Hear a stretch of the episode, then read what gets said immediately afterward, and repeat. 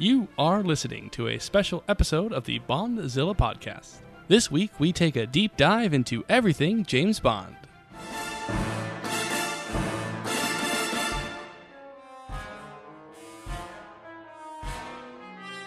The name's Bond.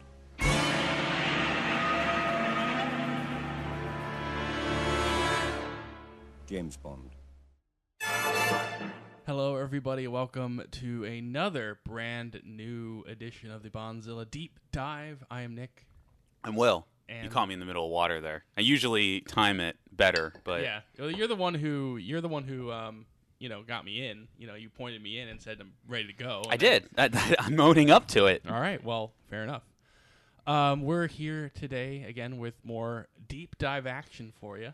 Um, and uh, today our main topic, as we've just completed our uh, episode uh, series on the the various Bond actors, felt like it would be a, a good time. To, All of them. Nobody left out. Not a single actor was left out. All right. Le- No, no, no. There's no one else. Okay. I was- Absolutely. I was going to No one else. I was going to explain it. Uh-huh.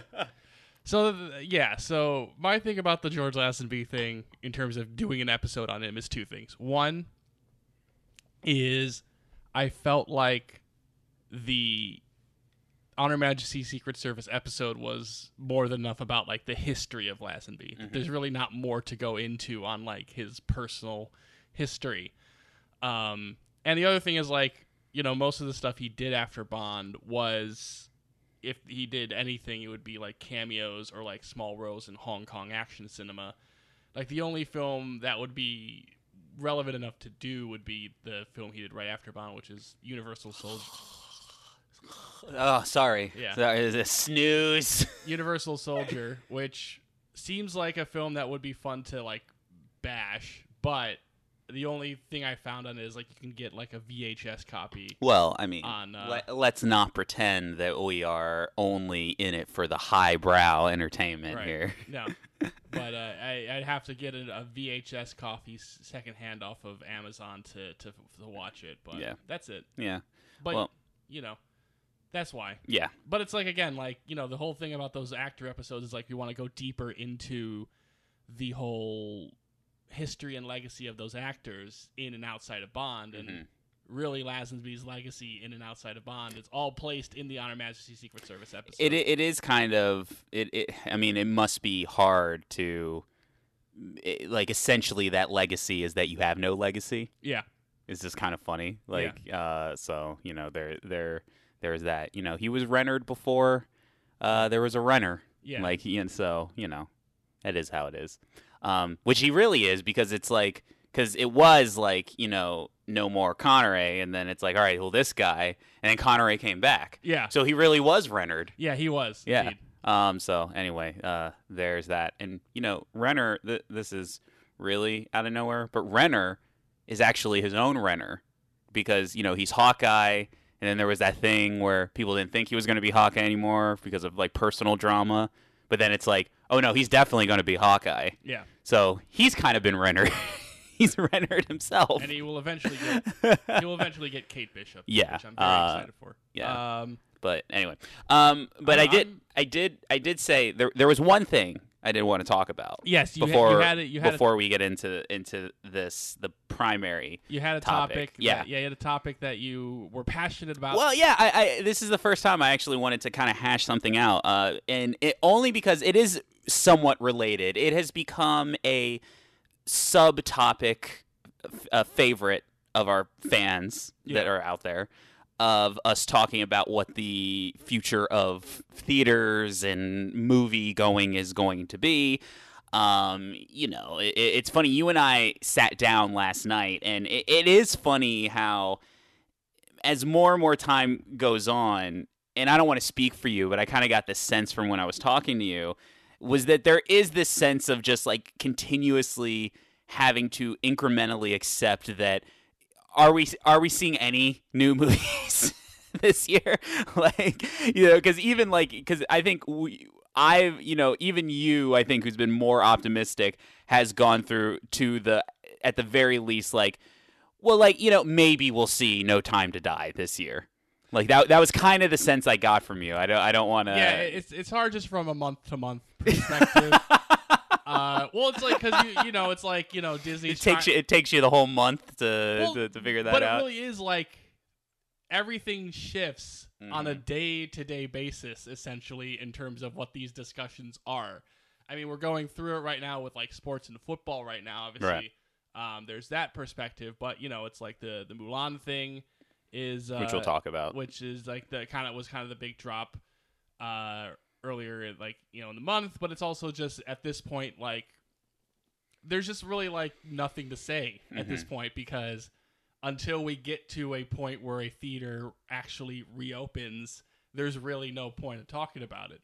To me at least Yeah, at no, I mean it, it is one of the things where the reason I think we do talk about it is because we we had two movies coming out, and you know, i- and so all of this, the future of theaters, and then we we did a whole news episode on it. So that's the reason I justify myself into kind of talking oh, of course, a- of course. about this. Uh, but yeah, so I mean, the, the, the two big pieces of news. One was the Mulan news, obviously, where Mulan is coming uh, to Disney Plus for a price point. Yeah. Um, which is an interesting move. It, it's also funny to see the incremental nature of them doing this. Like you know, with you know, first it was like movies like Onward, which were in theaters, and then like the the window was cut abruptly, so then they put it onto the Right. streaming service.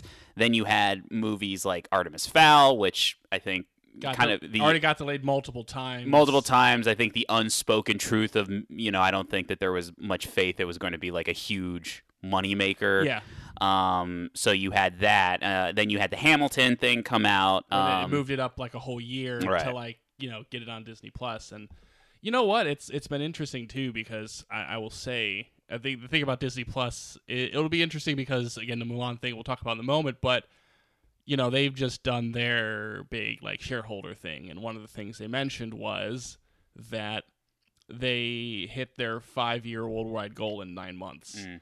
So it's definitely been like a successful at least strategy, at least like kind of putting this stuff out, and you know, especially with the stuff happening right at the beginning of quarantine and all these announcements, it, it definitely puts some attention on on the service. Yeah. Um. So yeah. So the the news was ultimately that for what was it like a thirty dollar price point, like that Yeah. they were going to be putting it on the service. Yeah. Um. So yeah, I mean, you know that that's cool. I mean that that's like the first real big because we've talked multiple times about how you know Disney being like you know the you know the big the big the biggest of the big and you Yeah. know taking this movie which was set to be like one of their major tentpoles of the entire year. Yeah. Um, and for those of you who don't even remember, like Mulan was about to come out, Right. When, it, like before right, all like this it stuff was happened. literally like two weeks away. Right. Um, so, you know, it is interesting because now that there's talks about or like, you know, there's chatter about like if they do this and then, you know, obviously they'll see how it goes, like, you know, what will they do with other movies, Well, you know. I you know, it's one of those things because then the next major one after that was Black Widow. Right. And I think the thing about Mulan too that makes it different than any of the other like drops that we've had is that it really is the first of the we were trying to get this out in theaters movies to be released mm, on the mm-hmm. streaming service because all the other ones like you said like Onward you know was in theaters and got cut short you know like Artemis Fowl was like well we kind of delayed it and it was just like well at this point let's just put it on the service and it's like, you know, we've had all these movies that have been like, you know, like Mulan was going to be whenever theaters reopen, it's going to be the first movie out. Um, and now we're getting to the point where, you know, Mulan is in that sense, you know, we still really don't know what's going on with New Mutants, which could also be in that realm as well. Um, but now we're gonna be able to start seeing like what other our other companies do. You Right. know what you know Universal and like MGM and, and Eon do with No Time to Die, or or Well- what what else could happen for the rest of the year because you know again it's hard because November is such a long time away that things can you know discussions and. Ch- and, and all that sort of stuff can just change in an instant. We've seen that right. like happen with the discussion around COVID very easily but it, it is like it's just at a point now where I think the possibilities of weirder stuff happen like stuff that we couldn't imagine happening in April happening in Mhm. November um it, it's just more on the table now. Well, the the other thing is like I was going back to it is like you know the Black Widow thing, which there's two sides to it. I mean, the one side is that it's Marvel, and Marvel has been pretty open that they're just kind of like pushing an entire slate back. Yeah. and they have no qualms about doing that. So it's not as much of a guarantee to me that that they would do that unless like this Mulan thing just completely like you know blows all expectations out of the water Yeah. something like that um the other thing though too and I was speaking to a couple of people about this like you know because there's always the thing of like all right part of the reason like obviously you buy the movie but then you know you've signed up to disney plus if anything would do that make that model work it's probably the next marvel movie Yeah. uh, of any of any of the Disney properties. Like, Yeah, that's- it would it would have to be like it would be a Star Wars thing or a Marvel thing, and, and those would I think be a safe bet to get people to sign up for a service. Yeah. um, especially especially if it's like the new movie and it's Black Widow.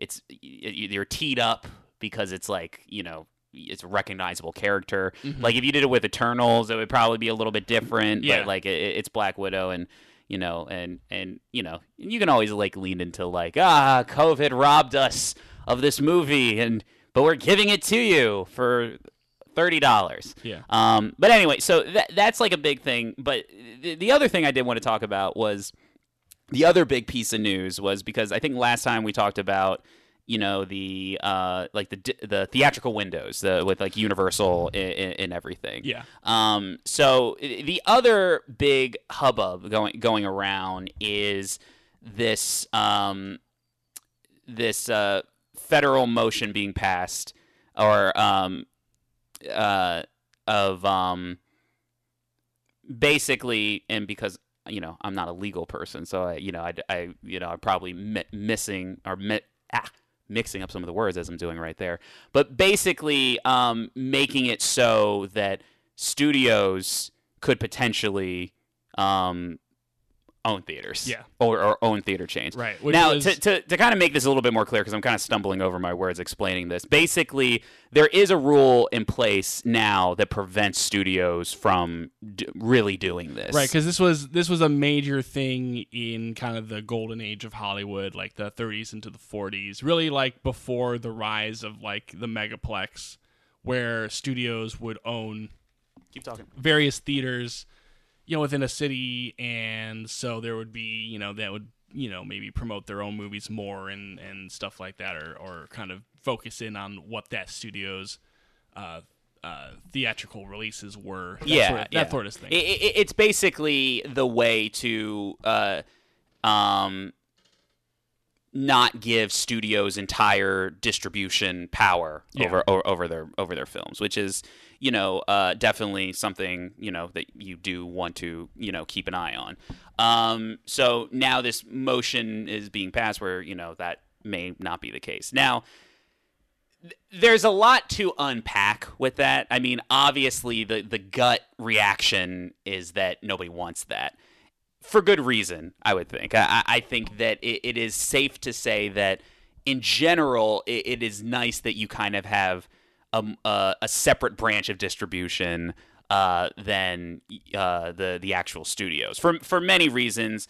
The one reason, which will kind of be the ultimate reason I'm talking about this, is the whole um, you know, disincentivizing uh, studios from just like distributing their own stuff and like pushing other stuff out is is really like the big yeah. big thing. And like making it harder yeah. for like more independent stuff, or, So, you know, or it I'll- has to be like kind of through the studio. I'll, I'll get to that point in a minute, but like, so the one thing about, I, I do want to kind of like talk about like, you know, what the ramifications and like kind of like the reaction to this is. Because the way I see it, it's a two prong thing. One, there is a, there is, you know, without getting too much into it, there's just like a, a general, um, dis there, there's just a general feeling of distrust, anti monopolistic like Yeah. r- rhetoric to it.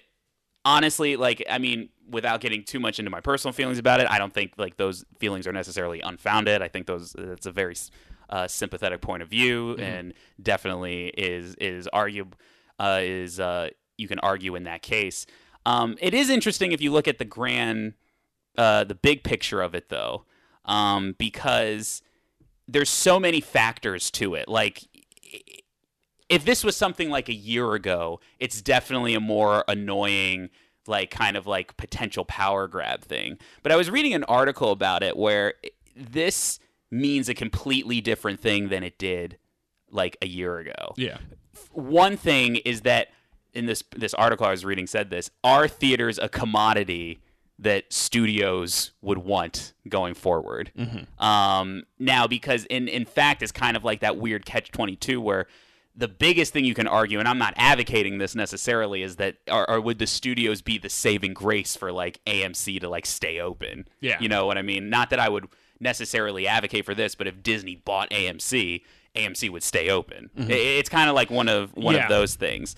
Um, and so, and in that line becomes trickier and trickier when you have this stuff like with the Disney Plus streaming service, when you have stuff like uh, when you have just like the streaming wars and everything. Like, Right. Whereas now every studio has put their really every studio has put their foot down right, into a streaming service and it's Mm-hmm. like you know, it's like Disney Plus and NBC with Peacock and Warner Media with with HBO Max. Mm-hmm. It's like everybody everybody is kind of putting their libraries and their you know their their future development and stuff Right. into into these streaming services. Right. It, it, it's just it is interesting because it's just like going forward, like what is even the future of theaters, like Right. regardless, Right. d- despite all that happening. The the second prong of the argument too, which is probably the one I want to more passionately kind of like talk about, is really it comes down to two things. It comes down to that one kind of like distrust, angry at everything type of deal. The other thing is this kind of like once again this and you know this will probably be the thing that will you know people get ang- angry at me about but i don't care um it's this continuation of this like just epidemic of just being angry about everything and this mistrust that somehow if you really get to the deep heart of everybody when they argue this point and the thing that they argue the most whether they believe this or not is this this notion that studios will come in, take, you know, the theaters, phase out, you know, smaller films. It'll only be bigger films and, you know, and then you'll end up in the future where everything is, you know, Black Widow and Mulan. Is basically the is basically this uh this argument that people will land on. Yeah. Um, this is a nonsense argument to me. It, it, and I and I think that it bec- it has become more. The more and more we've gone into this year, this just becomes panic porn at this point, and it becomes this kind of like weird.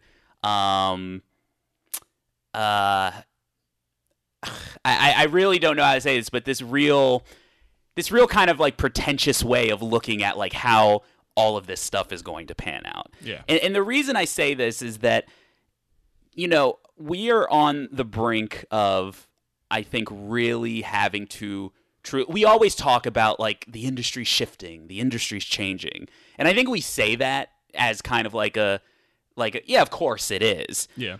I think we may need to start looking at this as like, oh no, like this is it. Like this is like the change is like happening right now. And what I mean by that is that you know, we live in an era where now like with the streaming wars and you know and uh, you know theaters not even necessarily being the most viable way of like distributing films and like so much media coming out with different media having to get made because of like what's going on. I mean the other biggest news that came out uh, in the past couple weeks is Shudder's host which is coming out. And everybody is lauding that as like oh my god like here's Shudder probably a streaming service that most of the most people were talking about it. Well hard twitter did but a lot of people probably didn't even know about before they had to force themselves into finding streaming services.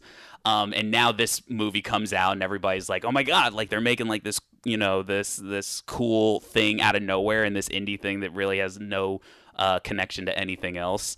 Um, and it, it, to me it's it's just always becoming harder and harder to argue that this point that like you know this that we're phasing out all of these venues for all of our creativity to go. And I think that's really kind of like what bugs me about it. And one of the reasons it bugs me is because it's such a um it's such a lack of faith in Mm-hmm. art as lame as that may sound.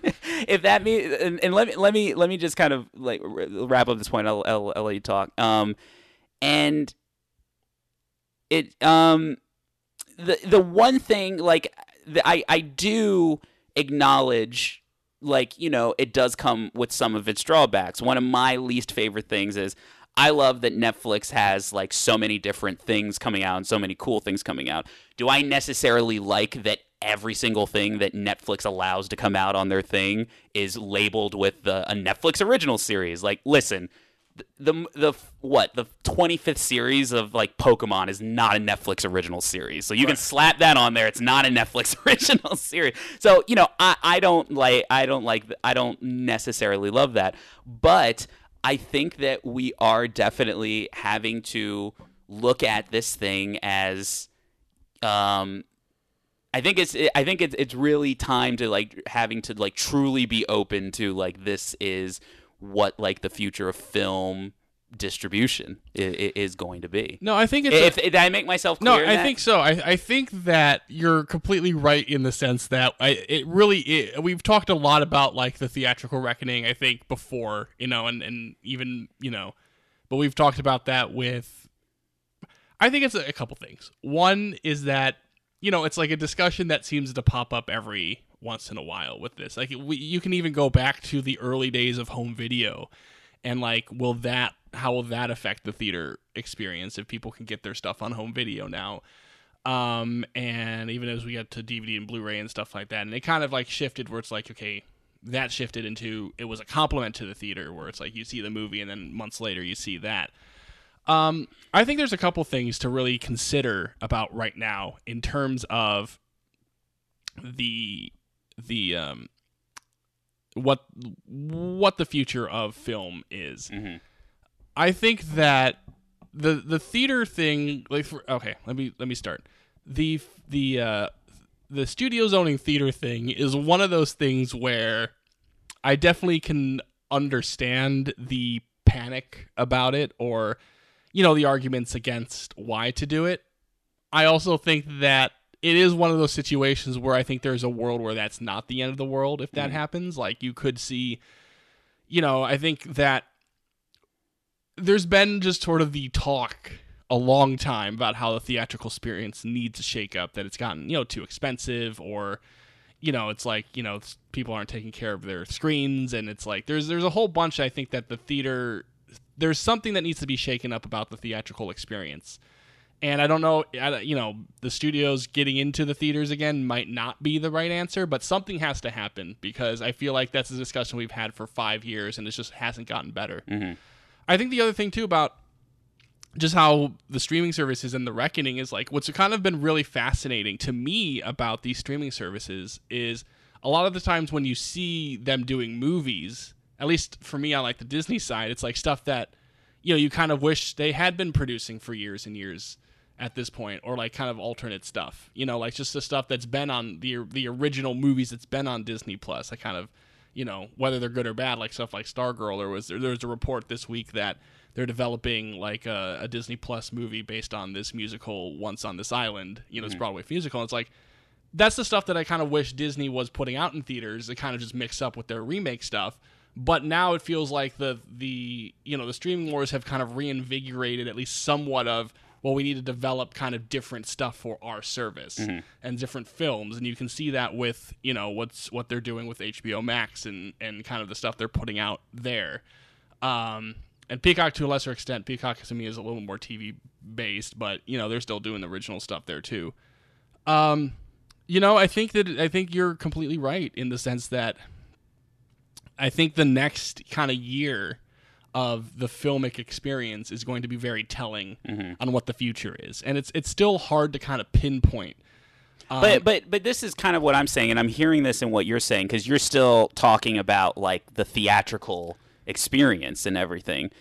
W- what I'm kind of arguing uh, for, and not advocating for, but arguing for, is like I think if anything, this time is showing us that I think we really need to look at ourselves in the mirror and say, are we pinning the entire way in which we make film on this model that clearly is not really holding up under scru- under not scrutiny but under pressure. And I, and I think it's also you know, yeah, I mean that's all, that's all I mean. The other thing I will say though is I think in general the hard thing about film Twitter is I still you know there's very much a you know it's kind of like that kind of Oscar based focus where the focus is on like L.A. and you know the L.A. theaters Sure. and, and and the um, you know New York, like kind of those two are still like the beacon of just like where film people are. Mm-hmm. It really is kind of like the consideration like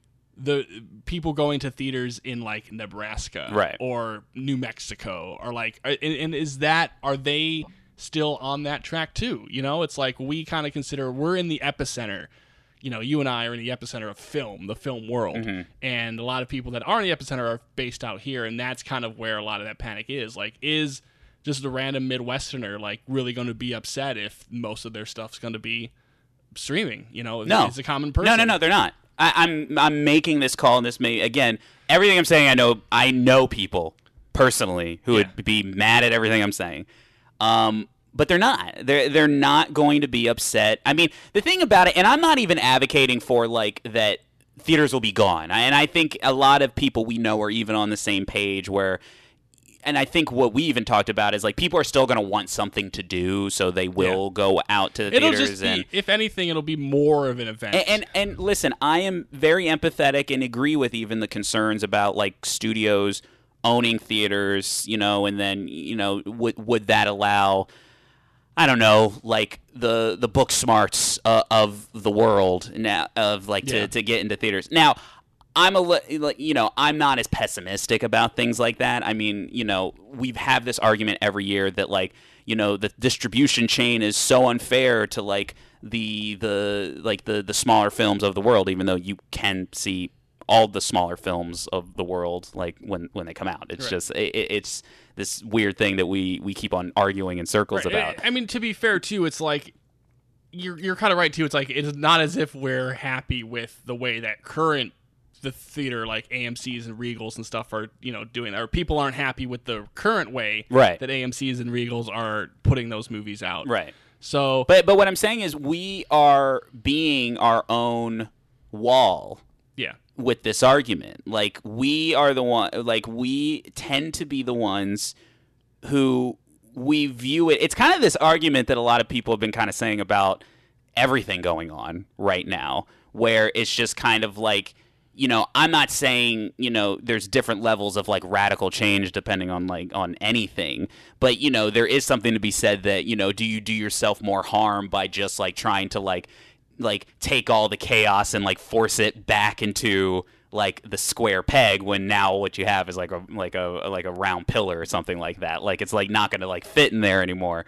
Um so that that's kind of like now um we're just kind of like looking at this thing and then you know it's like well maybe it is really time to start looking at it as you know maybe just like movie distribution is just theaters is just not as vital to the equation Yeah. i- is what i'm saying. And and and, just- mo- and all these moves are being taken place. You have universal who also wants to move beyond that. You know disney is playing with that. I, I don't think that they're as big on like you know uh foregoing the theatrical experience. I think they're kind of doing it as out of a necessity right now. Yeah. um, eventually like some of that distribution will come back but then also like i know it's a small thing but i look at something like you know the Shudder thing which is again a service that is not a netflix. It's not any of these things. It's very and specific. it's a very specific thing and now this movie comes out that like you know is, is an experimental little movie but is like you know making the rounds. Now am i saying like it's swept the country? No but i mean but these are the the little these are the little things that i think you have to take into consideration. Yeah, and and I yeah, I just I, and I think it'll still. I mean, I'm still on the side of the the industry will cycle as Mm-hmm. it always does. The there's a cycle of things that happen, and I'm sure if the theatrical stuff maybe becomes more just an event thing, I think eventually there will be cycling back to finding you know people will want to go back out to theaters or stuff like that. You know, and again, whether there's bubble bursts or whether it's just like you know pushing for kind of that stuff to be people to be out and about. Like I think I think it'll cycle. I- Yeah. and I think you know, and again, well, we talked about it where I think like you know there will be kind of the point of people who will do kind of the smaller theater chains. You know, will try to kind of rise back up. Oh, sure, Uh, sure. and- but it's and- also and- the, and- but this notion of also to be fair, this notion of you know if studios got their theaters, and I mean there there's been what was it Netflix bought the Egyptian Yeah. or something like that, Yeah. and Well, it's you like- know I there, mean, there's there's like- been some issue or some complaints about that too. Well, it's like you know Netflix. You know, it's like there's like it's one of those things where yes, some theaters you know like own some people own their own theaters. You know, like I know you know Disney has the El Capitan Mm. that they do their own stuff with. Netflix bought the Egyptian, and there's like been like you know kind of things where. You know, I guess it's because like the you know the Egyptian was kind of this thing where they would screen like a bunch of stuff, and Mm-hmm. now it would be like Netflix based, which I think mostly is the complaint about it, where it's like you know the Egyptian is where we went to see like you know that Reanimator and Sure. Finders double feature, and like they had stuff like that, and now people worry that like well Netflix is only going to be the stuff that Netflix puts out. That's a that's um that's a very valid, interesting, but deeper conversation to have because I think that there's a level of like, well, you know, are they just distributing their own movies and then instead of doing like these retrospective uh like Yeah. these types of screenings I think that's actually an argument that that you can have because then also it, it becomes like that that also adds another layer to film distribution. Like how much is film distribution doing things like that, um, like doing those retro those retro screenings and stuff like that. Um, you know, there, there's a level of going into it where, like, the reason I bring up like the you know Netflix owning like a theater and then like you know is that going to be you know you know what does that mean about distribution? and I pose this question to you: What is so different about Netflix doing that on its streaming platform? Arguably, it's doing the same thing to a more uh, to a wider base of viewers. I mean, I think that's an interesting point. They're the ones controlling the distribution of how their media gets out. Yeah. The theater thing just makes it I hate to say it, but a more like a, a more not niche, but like a more um prestigious, like kind of like, you know, you gotta go out of your way to like Yeah. go thing. They're doing what everybody says theaters may become anyway, where it's like it's the special thing that you do is that you go out to the Yeah. theater. you know, I, I, I think there's just still a lot of questions to have to be mm-hmm. put forward first. Like I think the the things where we can talk about this and the potentials and stuff like that. I think the main thing that we have to see is like when the studios are actually going to bite the bullet on kind of committing to it. I think there's a lot of discussions of like, you know, Universal doing They're, it. but they're doing it now. No, but it's like The- the di- I the- need to see what movies Right. Universal is putting out in theaters. For Sure. Oh, no, Like, no, no, no, I understand that. I Yeah, think yeah. the the what I'm saying is the pieces are in motion. The Mm-hmm. chessboard we're at kind of the we're getting close to check, but I need to see that checkmate Mm-hmm. But point. wouldn't you, to kind of push back a little bit, wouldn't you say that already we're in a place now where studios, I'm putting quotes for Yeah. the video version of this podcast that doesn't exist, um, are already in a place where they are controlling the distribution on their own platforms, you know, uh, to a wider base. Like, you know, whether you like it or not, Disney Plus is doing that.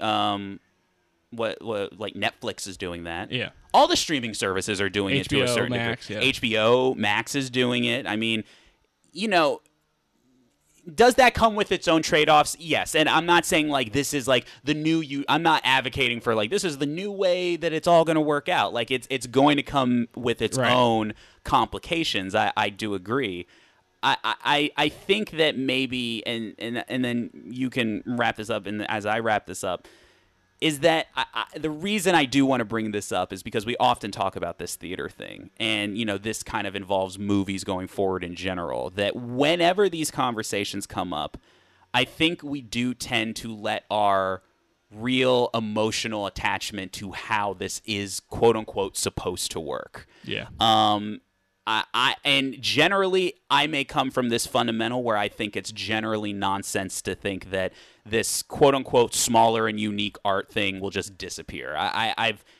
I'm not even going to argue that point. I just think that's kind of like a nonsense point. I mean, you're you're, Yeah. you're just always going like regardless of we've seen time and time again, year after year, everybody makes that point and then at the end of the year, it's like here are like the 20 films that are exactly the type of films that we complain that don't exist anymore or regardless. Yeah. And the argument is that it comes down to distribution. Now we're looking at this thing where the distribution model is changing. I understand that a lot of people are kind of looking at it that it isn't changing, but it is changing. It's changing right now. And it's up to us to see like when we hear about a new when news like this, are we going to truly look at where we're going to go in the future or are we going to kind of um react in a way back to our previous priors and normals of how things are supposed to work. Well, that's this natural inclination. Of I, I listen. I'm struggling with it too. I'm looking down the barrel of these the of The gun these- barrel? Yeah, these uh, you know, I'm looking. I'm also looking down the barrel of like the theater experience changing in a way that I'm not necessarily fond of. I'm looking at physical media like potentially being phased out. So I'm not saying any of this as being like a in a welcoming attitude. But it, to be fair, I do think that it is dishonest for us to reactively look at this and just be in these things and you know act like it's any other normal time where you know yes are, are certain things going to be questionable but yeah but we're also kind of in uh un like uncharted waters with this one and everybody seems willing to try to move forward in a way and I and I and I think that that is something that we need to think about going forward when it comes to movies. Yeah, I think it's just because I think the way, sorry, I, this last point, the movies are going to be fine in a way. I guess that's where I'm coming from. Yeah. Like, I'm never, again, going back to the fundamental, I'm never dis, I'm never concerned about the creativity in the output of film. Yeah. That, so that's where I'm coming from. Yeah. So that's where I'm looking at, like, you know, these models, they're, they're, um, they're changing. I I would agree. And I, I think that they're uh, to me it's like I, I really can't put my foot down on what the future actually holds because Sure, sure. I, I I really do think that a lot of it is going to be whenever sort of things you know get to a normalcy like what the actual you know Sure, when, when is. calmer heads prevail and Yeah. they, we know like exactly if what we, we, get can and if can't we, do. you know if we get to like June 2021 if we get to like the 2021 summer season and you know maybe there's been a vaccine or whatever and Mm-hmm. it's like we've we've kind of can you know kind of have a little bit more normalcy in how we operate in, in this world what that's going to be like. And i think that i think there's a lot of potential and i think that you're right that it's not as if the theater experience is going to go away or the physical media experience is going to go away. I think there will be people and things that keep those alive.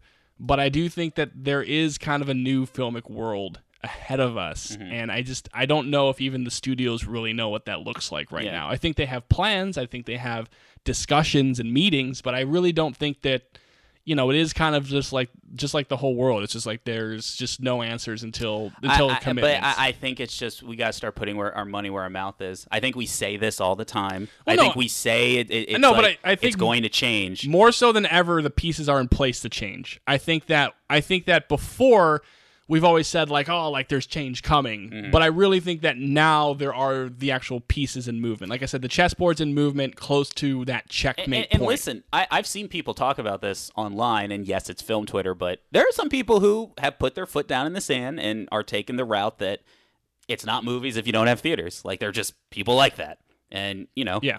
I don't know if I 100% agree with that, but you know, props to sticking your like you know your feet in the sand on that one. But that's what I'm talking about. It's like you know, are are we going to have to let go of that passionate concession, or I are we- think, and I think that's a whole other discussion. Yeah. I think that there's a wider discussion I- I about how think- people talk about viewing movies at home, and I think that especially like first time Right, movies right. or new releases at home, I think there is a wider discussion on how people feel about that and the truth about it and all that sort of stuff. Yeah, I won't get into it, but I, I think that paints the conversation uh, really a lot Yeah. uh, and more. So, just some food for thought. Uh, it, it was something that as this news came out and people reacted to it, it, it's more of me like looking at the the uh, the atmosphere and the and the Yeah. attitude towards it. And you know, I don't have the answers. Uh, I'm I'm just as dubious and uh, excited with silver linings as anybody else. But um, I, I think this is something that we uh, really need to do some soul searching on. Yeah. i- Is basically where I'm coming from. Yeah. I think it's just yeah, we need to confront that the just the possibility. Yeah. Um, speaking speaking of which, um, uh, no, that's that doesn't that doesn't work. Um, therefore, furthermore, alternatively, Yeah. Bond actors. yeah, Bond actors. There we go. Uh, yeah, no, uh, they're they're cool. Um, some are better than others. good, good night, everyone. it was interesting. So, yeah, actually going into th- any. For, thanks everybody for indulging me into that one. I, I thought like you know th- this is big stuff. Th- th- this is big stuff, and I, I didn't really want to. Uh, I, I wanted to kind of get it out there. What's that Yeah. little smirk? You're giving me a little smirk. No, it's What was not, that? no smirk. What was that? There's no smirk. Yeah, there's a smirk. I'm a general smirker. That's true. You are a General Smirker. That's a that's a good name, General Smirker. Um, but um, we did talk a little bit about in our last episode a brief. At least I gave kind of like my brief thoughts on the Bond actors. Yeah. i- i- in general. Um, but yeah, now it's interesting to finally have seen all of them see all of them within a different context Mhm. uh, to to what they w- were, and then um, and then uh, I rewatched commentary wise. I rewatched Knives Out last night to watch the commentary, but every now and then you you know the the sound cuts out and you like actually hear the movie, so you get some. You know, I was able to actually see fun Daniel Craig again, which is always which is always a treat. Um, but you know, I, I think maybe one of the ways we can talk about the the Bond actor is just to kind of briefly maybe talk about just like the Bond role and like maybe like what are some of like the the qualities that some of the all these actors have kind of like brought to like Yes. the, the Bond role.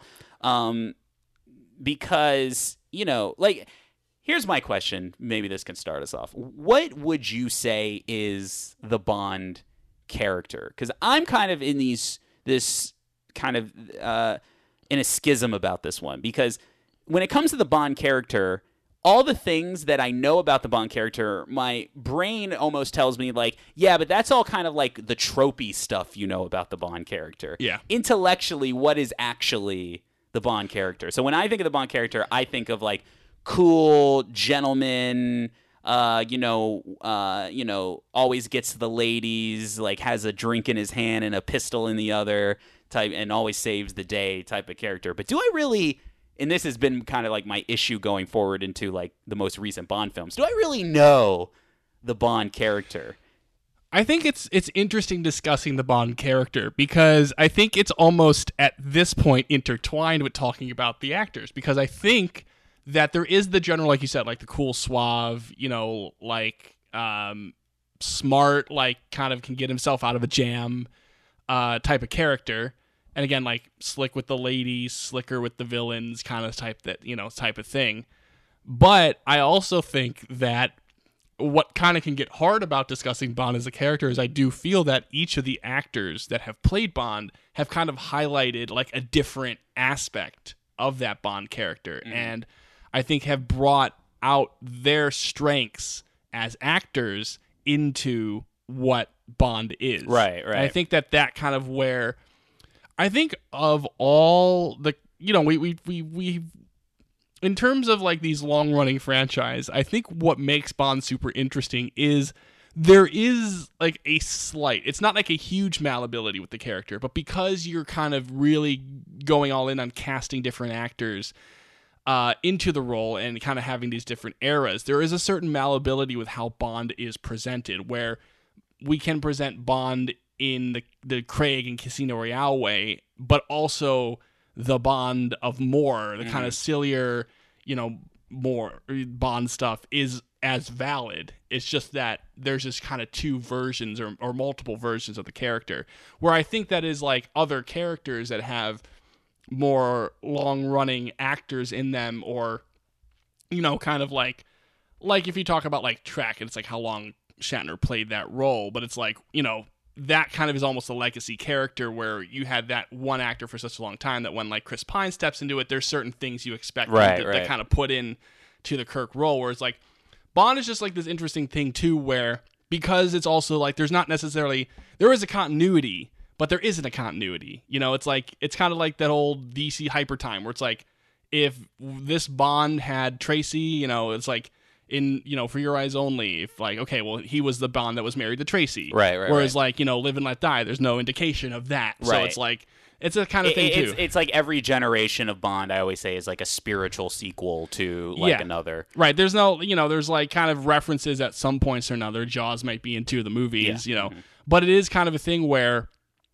The Showa era is very similar in that way. right, where it's like each one is its own individual story Mm-hmm. in in a sense, and I think that's what kind of makes Bond interesting as a character to talk about is because there is this, there's just more of you can kind of shift a character in certain ways and highlight that different aspect of them. It, it's not too dissimilar to the Batman thing, where it's simultaneously a blank slate character while also having so much expectation to what, like you know, what traits he should have. that's a really good. That's a better It- it- comparison than Trek, actually. It- it's it's it's a very odd combination that, in a weird way, lends lends uh, the character to having such a legacy and living on for so long in Yeah. a re- weird way. Like you almost don't think like um like you know like a like if there were like when you think of like a, a video game example of this would be like you know link from the legend of zelda. Like you know on a very primal basis like you know you you uh, yeah obviously there's the name link but there's been like you know versions of the game where you can actually name the character yourself and everything. Uh, but it's a blank slate character but it, he should always have like you know the green uh, you know, Tunic. the green tunic or at least like the sword the sword and like the arrows and like the pointy ears like he always kind of needs to look like the same Yeah. even though he's a blank slate so that's like the most Right. primal version of that you know, like like Ocarina of Time Link and, and Toon Link from Wind Waker, they're like different characters, but they're still linked Right, exactly. And and in part of it, but the blank slate nature is because it's a video game and you want to kind of like Yeah. they don't have the character talk, for instance.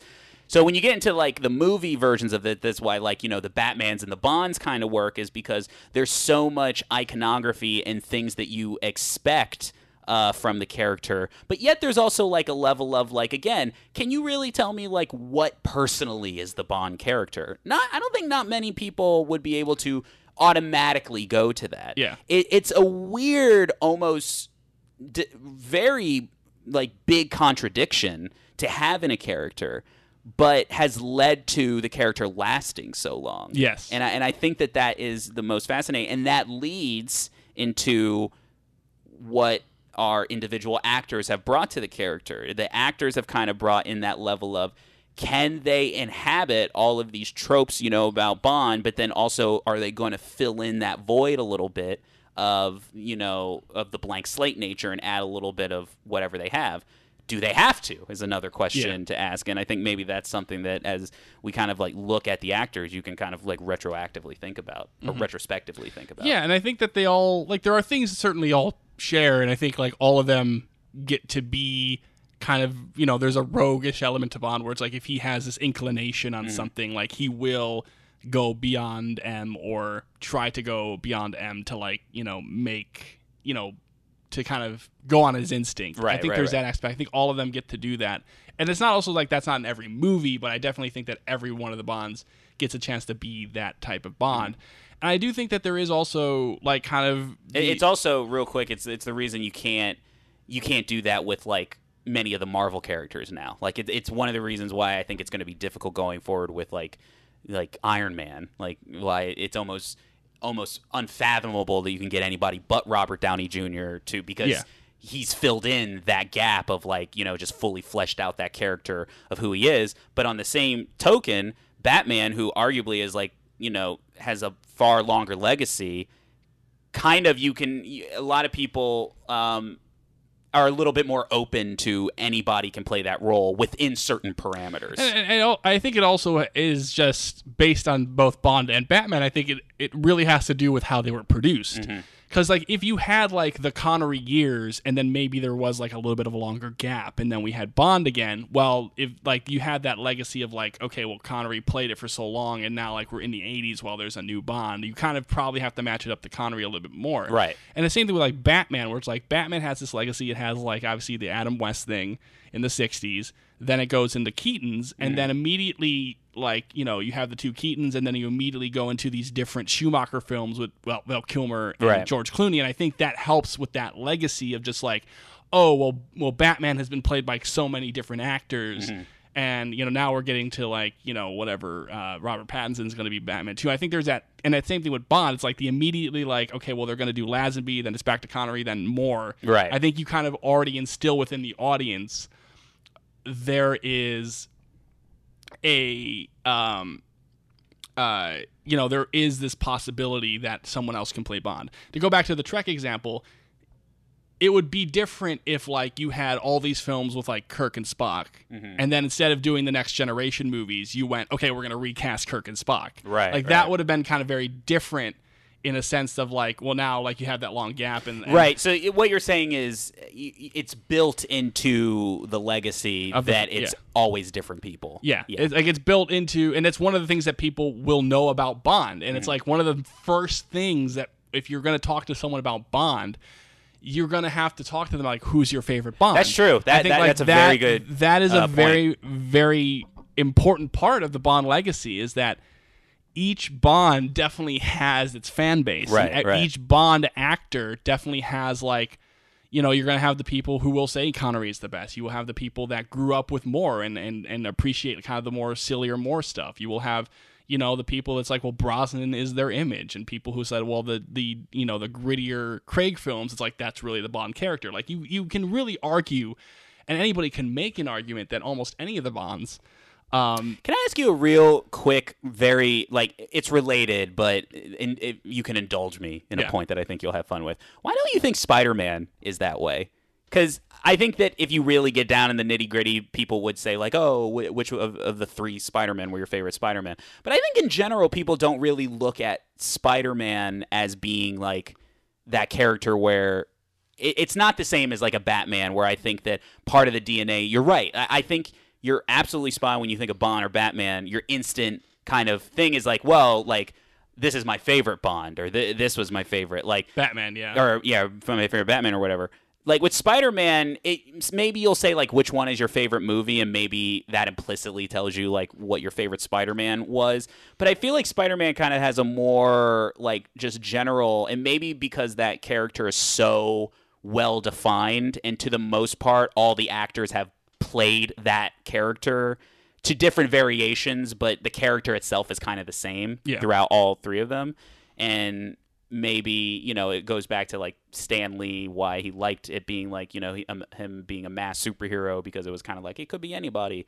Um, I don't know, like like what what what do you what do you think? I maybe think I it- answered my own question. I think there's a couple things. I think one, I think there's a part of it of just like what the filmic legacy of Spider-Man has been, where it's like you have those three Raimi films, which I think made a really big pop culture imprint Right. on like what Spider-Man is, and then I think like you know I think we're kind of what what the legacy of those amazing Spider-Man films are. I think has been kind of, I think it's kind of been pushed to the side a little bit. right.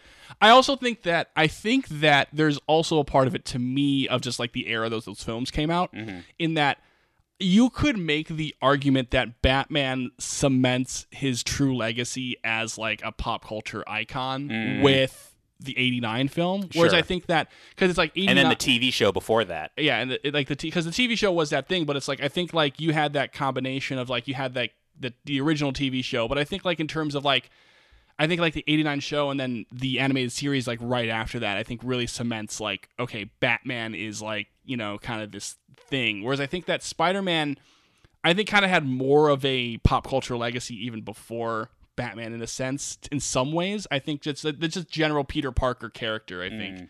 I think there's an argument to be made. Mm. Yeah, I think it's like I you know it's funny because you mentioned the movies. I think it's it's really just like people kind of look at the Spider-Man character as like a constant. Yes. and they'll talk about the individual movies, but I think it goes back to like there really is no blank slate nature to that character. Right. Because I think it's also, I will say, I think that, yes, like the movies have been different, but you're right in that Peter Parker and Spider Man are very well defined characters. Where I think that you could also make the argument that, like, you know, you can interpret Batman and Bruce Wayne in different ways. Mm-hmm. Because I think you're, you're very much right. And, and similar to Bond, where it's like, you have the sillier Batman stuff. You mm, have mm-hmm, like mm-hmm, even in the mm-hmm. comics, you have like your Brave and the Bold. You have your uh 60s Batman stuff, and then you can also interpret it into the more you know even for the time the more real Right. but comic booky world of Burton. Right. And then once you get into the Dark Knight and the Nolan verse, and it's like, okay, we're going really real world. Mm-hmm. And even with you know what we've kind of seen about like the Matt Reeves Batman, it's like, okay, well, is it kind of going to be more comic booky world, or is it like you know, or they're Right, right. they're going to lean into the detective part of it more?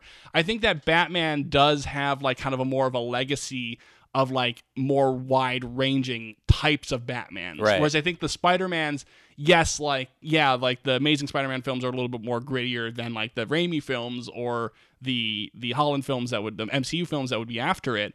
But I also think that there's still a little more of a consistency. Yeah, I, I mean, I think that- even even Spider Verse kind of cheats this too, where it's a completely different character with Miles, but for the most part, even with that film, all the Spider Mans are insecure teens. Yeah. like so, it's like Right. they- Well, and I think again that. Mm-hmm. kind of goes back to that Bond legacy is that because each of the Bonds have their own you know style to them. Like you can definitely know the difference between Connery, Moore, sure. mhm. and Dalton and and Brosnan. Like they all kind of have a different era and a different style to their bond and the films that they're in to the point where yes, it kind of becomes like there is more of a wide range of what Bond can be.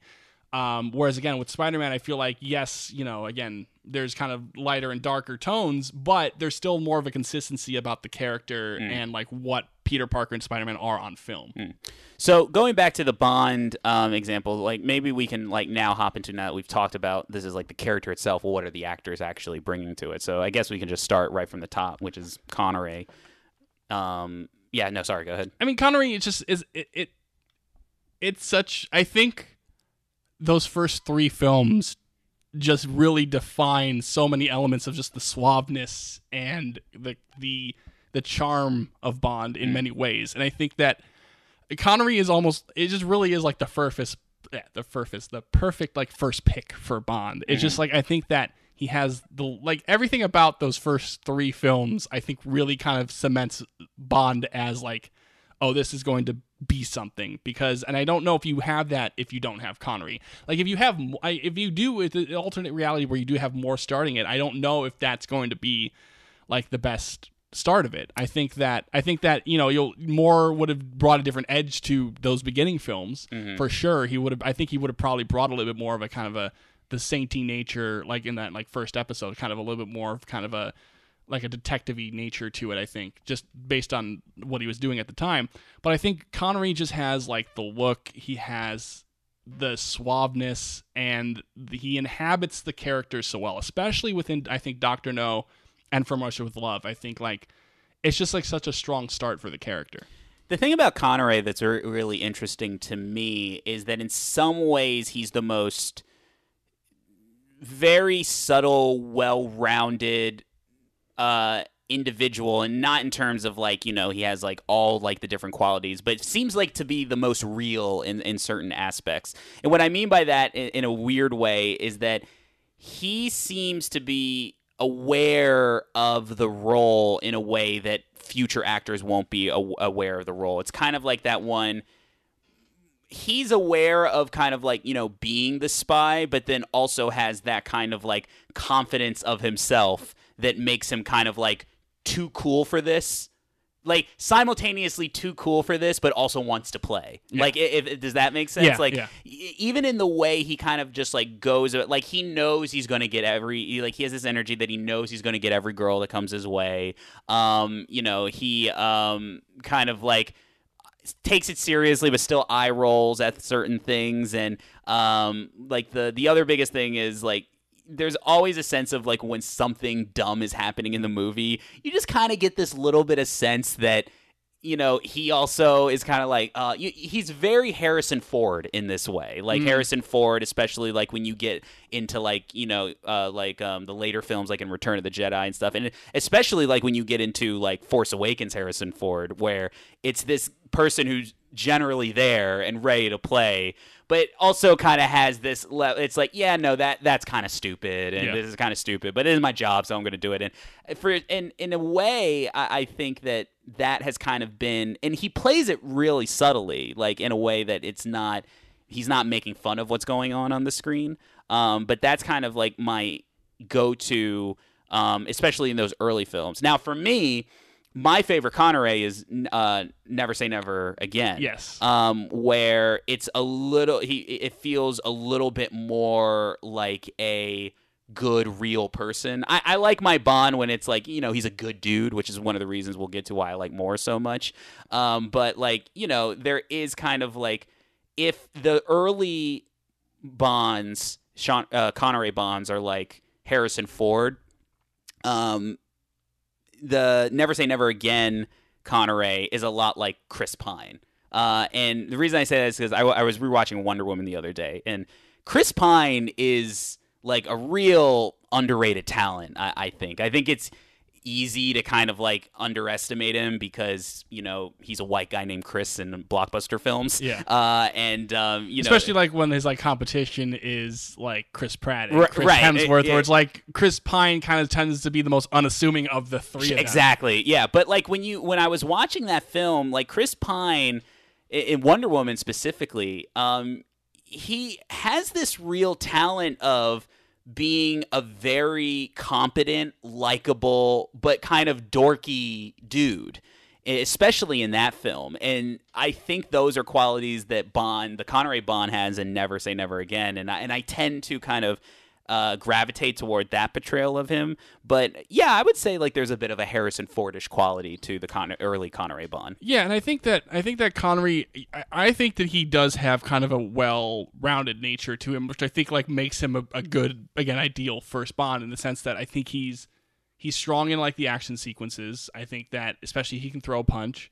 He, you know, he can he can throw a quip. He can, uh, you know, he can get to bed with someone. Uh, he can, you know, like when he's like kind of going off on like Goldfinger. I think like that's again the, the villain stuff, or even like again like you know I think the way that he plays the famous you know uh, no Mr. Bond I expect you to die scene with the laser and just kind of his negotiation with Blofeld in that scene as well as the nervousness. I think that there's a well-rounded kind of nature to like Connery as Bond that I think like is really good to establish Bond. Um, there, there's also kind of like one of the other things maybe why I like that that uh, later Bond or Connery version more is I don't want to say he's cold, but there is definitely if we get in, into kind of the more intimate nature of him, there's a lukewarm uh, nature to him.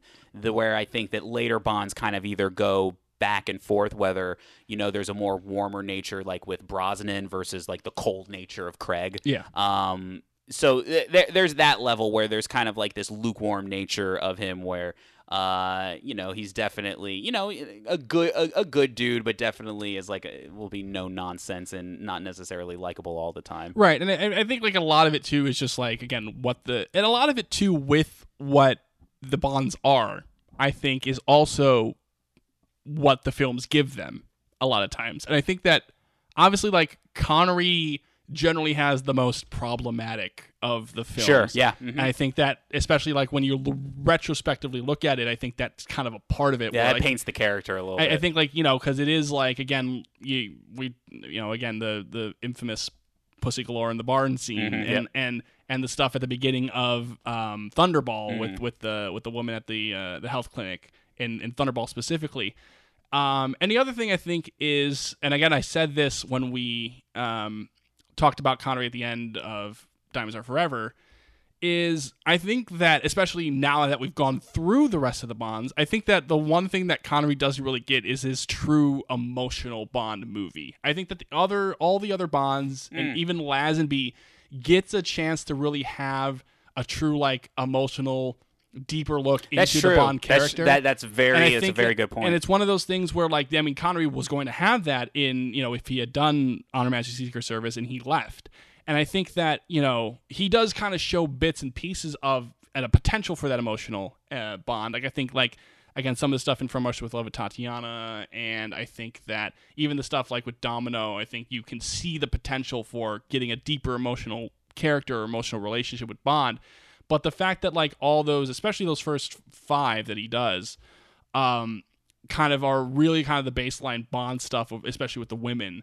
It kind of hurts the legacy a little bit, and especially on this rewatch and on this kind of rewatching. I think that you know it kind of is is tougher to get, especially because uh, you could argue that Never Say Never Again is like the closest he does get because it is kind of a movie where the Bond character is reckoning with kind of the end of his career, Right, right. and and kind of finding kind of a final place to to to, to plant himself, you know, and and I think that it's just I think that's just kind of one of the things that hits Connery most in terms of re uh re-looking at his his his films. But it's also just saying again, you can't deny that he is so iconic in the role Well, too. i- you're you're right, but I also think it's interesting you mentioned that about Never Say Never Again because that actually leads into Moore a little bit, and that and it may highlight something I didn't think about until now is that. I may tend to like an older Bond. Like maybe I, I like a Bond who's a little bit more of like the older authority figure, more of a veteran. And maybe that's because, like, even though this didn't stop the Moore movies at all, but maybe it's because it once you do that, it distances it, it, the character just naturally away from some of the more like problematic Yeah. stuff. Like, you know, it's not like once you get get to be very aged, like you know, you're not like you know slapping people into barns and things Right. like that. Especially like, just naturally, the character is not doing that. So And I think it's also because like we Moore didn't really like to do that. Like Mm-hmm. Moore did not see his Bond at that, and he was uncomfortable. Like when he does have to do that in like um Man with the Golden Gun, Mm-hmm. you know, he made himself very clear that's like you know that's not something I necessarily want to do. Mm-hmm. And obviously, like as he does more movies, as he gets into the Spy Who Loves Me's and the Moonrakers, it's like he has a little bit Moore control over the character. Um, but I think that's kind of a, a very intentional on his part. Yeah. it's the way that he wants to play the I, character. I mean, I should just, and I've said many times, more is probably my favorite uh, Mm-hmm. of the Bonds. Um, I, I think for me, he hits that kind of that sweet spot the best for me, Yeah. where it's a little bit more of a calm, gentlemanly authority figure who's just who's just cool, like and like eh, and. Even like you know, this is gonna sound weird, but like his good-looking sexiness doesn't come from the, the fact that like oh he's good-looking and sexy. It's even though he is a good-looking man, but it just comes from just his like general gentlemanly quality, how he holds himself. It's a very indescribable quality to him. And I even noticed that when we were watching The Saint, like even just like him just you know turning around like in like the in the airport, just like oh just his whole or his his whole Yeah. his whole energy is just is so is so infectious. I think that it's one of those things where there is a perception of like, oh, like the Moore films are like too silly. But I also think that on the other side of that, there is a large amount of people who have such a soft spot for Moore because of what you're saying, just like his aura as Bond. And and there's a warm quality to him as well. And I think that one of the two, the, the, and we talked about the blank slate nature of him, and we and we talked a little bit about that with Connery. With Moore, I think the thing that he just naturally brings into the role is just that ability to subtly switch from that gentlemanly warmness to the sincerity. Not necessarily like super serious, but that sincerity. And I'm thinking, it was it wh- which one was it in where he gives like the whole speech about like you know this is this is how the job is. It's a. Spy Who Loved Me. Yeah, and Spy Who Loved Me. Just like how naturally he turns into that without him coming off as aggressive or like you know dickish or anything like you know he, he really is able to naturally get into that uh, uh into that space uh very likably. And I think that I mean, like I, I mean, Spy Who Loved Me is still my favorite of the films, and I and I've said before that the that scene with uh, Anya in Spy Who Loved Me, where he's talking about how yes, he killed her her lover, is my could easily be like my favorite scene of Bond acting, and especially my favorite scene, you know, for sure my favorite scene of Moore acting. And I think it is very much because you can uh, that character that moment I think defines his Bond almost as much as any other thing. Um, maybe other than the other stuff that I would say that comes close to that is the stuff with Melina Havelock in his relationship in For Your Eyes Only. In the same way that like in the one that uh, in Spy Who Loved Me, in that moment you can just tell that his Bond is the regretful killer. Sure. It's, it's the guy like he has to kill as part of the job because it's the safety of the world is at stake. But he knows the heavy cost of it. Like he, he like Yeah, he has like mhm. he has the resignation, like he says to Anya. It's like people in our business get killed. You, we both know that, and we that's what we signed up for.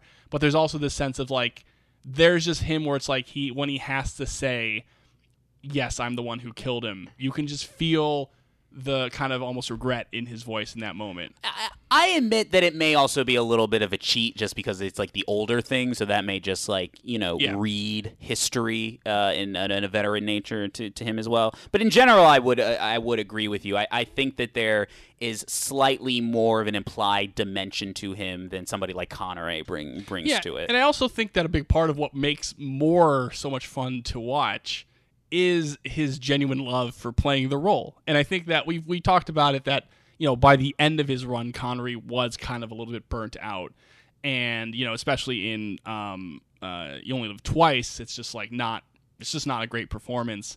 And you know, Diamonds, I think it's like you know he kind of has well, it's just one film, and it's like it's fun for what that movie is. Uh, but Moore just has the genuine like I think just he loves bringing the Bond character to life, and yes, like he does have you know the quips. He's um, some of the more quippier Bond stuff, and he, he kind of has the more sillier Bond stuff. But I think that he still brings a light to it that is just so hard not to enjoy. Um, even in kind of the films that you know I think aren't his best, you know, even with all the issues that I have with Octopussy, like he still brings something to Bond in that role. And you know, like View to a Kill is just like that's when he's looking his oldest, and I think it is his weakest performance.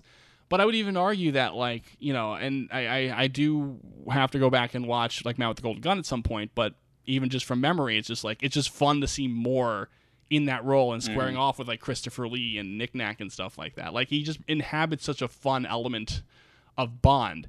And I would be, you know, I've thought about like, you know, M- Moore's run in that middle, more and more as I go past of Spy Who Loved Me, Moonraker, For Your Eyes Only, may be the absolute like kind of strongest series of performances and films uh, of like one actor in a row. Because it's like really, it's like you have those first three Connerys and then like the Moore stuff like in the middle, and you know, uh, I think that I, I think that like I keep going back to those three, and I think that the strength of those three by themselves have just really ame- appreciated me uh, more for me more.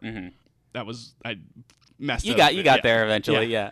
Uh, but I think I've just appreciate because I was someone who going into the podcast I was definitely a little bit more on the like oh like those Moore films are silly just because I just remember you know more so like my dad was more into the Connery stuff um, when I was when I was younger and I kind of knew like of the of the Brosnan films I knew Goldeneye the most and I kind of know yeah it kind of has like some silly moments but it's generally like kind of back to kind of grittier stuff but I've really come to appreciate just the Moore films as a whole uh, over the course of this podcast, and more especially where I think he's kind of slotted himself into kind of my second favorite Bond. Yeah, cool. Um, moving into Dalton. Um, I mean, I mentioned this in the previous podcast. Dalton brings the theatrical actor to the thing. Like, Yeah. if it's kind of weird because they're all actors, but if anybody brings the actor Yeah. to the role, it's it's Dalton. And, and in a, in a way, it's it's like because Dalton, one of the things I remember I liked about his first film was that there was kind of like this Mission Impossible quality uh, to it. Like, Yeah. you know, he's definitely taking it really seriously. Um, but in his Dalton way, I mean, you know, you can just tell he's playing a role and and not in a bad way and and not even in the same way that like Connery knows he's playing a role and so he's not going to, you know, he's going to kind of like you know, have that like, you know, he's going to roll his eyes at some stuff. Dalton just knows he's digging his teeth into like an iconic role and is having a and is having a ball with it. And I mean, that's really how I can just you know, like uh um distill all of like Dalton as Bond. Yeah. you know, uh, it's it's been no secret on this podcast that uh, my my love for Dalton only matches my love for Jet Jaguar. Dude, don't don't give me like a Rocketeer style movie with Jet Jaguar and Dalton as the villain. Yeah. Like don't don't. No, Dalton is like he could be like the scientist Right, too. like, Like, yeah. oh, Yeah. I, I like this. I like this idea. Uh, while you were rewatching uh, Knives Out with the commentary last night, uh, I put on The Living Daylights, um, and it just essentially confirmed that yeah, Dalton's still still Dalton's my boy, and Dalton's my favorite. And I think what's funny because yes, he brings the theatricality and the actor element of it, but again, in a sense that I feel that Dalton is kind of almost the most natural, just maybe like for me personally, he's the most natural, just like a human being in the sense that like he has like a wider range, excuse me, a wider range of emotion than I think that some of the other actors have. Because like like I love Moore, and again, Moore has kind of slotted himself into like the second favorite for me. But and yes, he can get emotional, but there's generally like the Moore kind of bond is like there's just like you you can easily imagine like you know kind of the sly the side eye and like kind of the sly kind of mm-hmm. smirk and and just ki- even like again Moore has such a strength of how he uses his eyes like he can you know wide eyed something. Like you just know like Moore just has a specific look and like Connery has a specific look work and like Connery has that kind of slight coldness as you said and I think that kind of defines his bond. I with Dalton again I go back to scenes like the scene when I was rewatching it last night where he's in you know he has like the moment with Kara before he goes off to you know put the bomb in the plane when they're when they're in Afghanistan. It's kind of like you know he's going between like kind of like being serious with her in terms of like well yes I'm going off my own to protect you blah blah blah. But then he also has like she like calls him a horse's ass and he just has this light little like you you calling me a horse's ass? Which like you wouldn't get that with Connery or or Moore. I think like they, mm, the way mm. they would play that scene is very different. I even go back to the beginning of that movie when you know it's pointed out that the sniper is a woman and like that that shot where like you see his eye just open. And the way that he does it where it's just like that eye is so full of realization and just the way that Dalton looks it's so it's so like such a small type of moment um that I think that again when I was imagining like other bonds would play it I feel like you know there would be slight differences in the way that that Moore and Connery would play it. There would be a little bit more, you know, like Connery would definitely kind of not let it not phase him as much, uh, and um, uh, Moore I think would have kind of, uh, uh, would have kind of had it a little bit more kind of almost obvious that Right. he kind of knew. Whereas I think like Dalton in that moment, that you could just tell he's making a split second decision of just like something's not right here. right. Uh, and even Yeah, he, he- and again, I think that's kind of why I say like why that movie reminds me of Mission Impossible. There's a little bit more that Dalton, and, and some of this is just eh, like within the role how they do it, but there's a little bit of more of like the man on a mission, like making those decisions where. You know, there is a bit with Moore and Connery that, despite things going wrong, like they do feel like they're kind of like in control of every situation. They're in control of how cool they are. Right, like and uh, more like Dalton plays the Bond where the motions do get the best of him. Like when Saunders gets killed by Necros, you know, he has that whole like he has like an actual sweet moment with with Saunders where he's like, "Hey man, like I know you're sticking your neck out for me, so thank you." And he immediately dies, and he immediately goes into like you know intensity mode where he like you know sees the smirk smear on the balloon and pops it, and it's just like so. He's just so like, okay, well now this is like serious business, Right, right. and I, I think that it translates too into License to Kill, which I did not rewatch that light last night, but I think that there is still kind of a a funness um, to his kind of revenge mission in that movie, and just kind of the way he gets again, he gets to kind of really go into the emotion of Bond and Right. and reflecting on you know they don't mention Tracy specifically, but mentioning you know the history there.